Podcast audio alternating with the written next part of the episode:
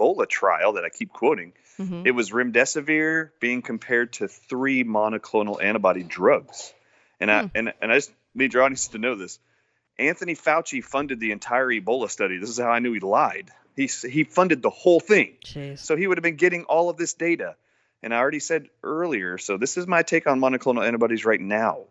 It still is. hmm In that trial, they found remdesivir's mortality rate in the Ebola trial was 53% of all people they gave that drug to died. The ZMapp one is a triple monoclonal antibody put in by our own United States Health and Human Services Department. They put that triple monoclonal antibody in there. Its death rate was 49.7%. What? Those two drugs were pulled from the Ebola study.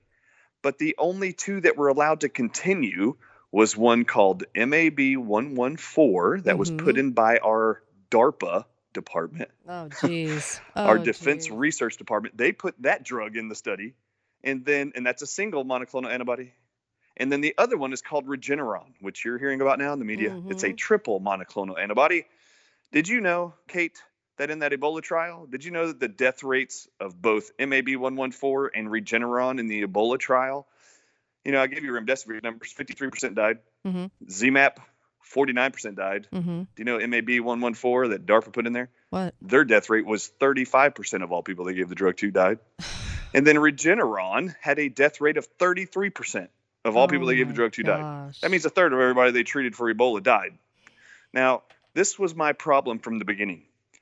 Anthony Fauci knew all of this. I call the Ebola trial, Anthony Mhm. Fauci's funded Ebola trial, was the rehearsal dinner for his COVID 19 wedding. Oh my because all you've yeah. heard about is remdesivir and now monoclonal antibodies. That's all you hear about. You're right. You're right. And I've told people from the beginning, why would Anthony Fauci pick any of those four drugs from a trial to even consider to treat COVID 19 infected people when Kate, even in May 2020, we knew it was less than 1% of all infected people in the world were dying from COVID 19? You're right.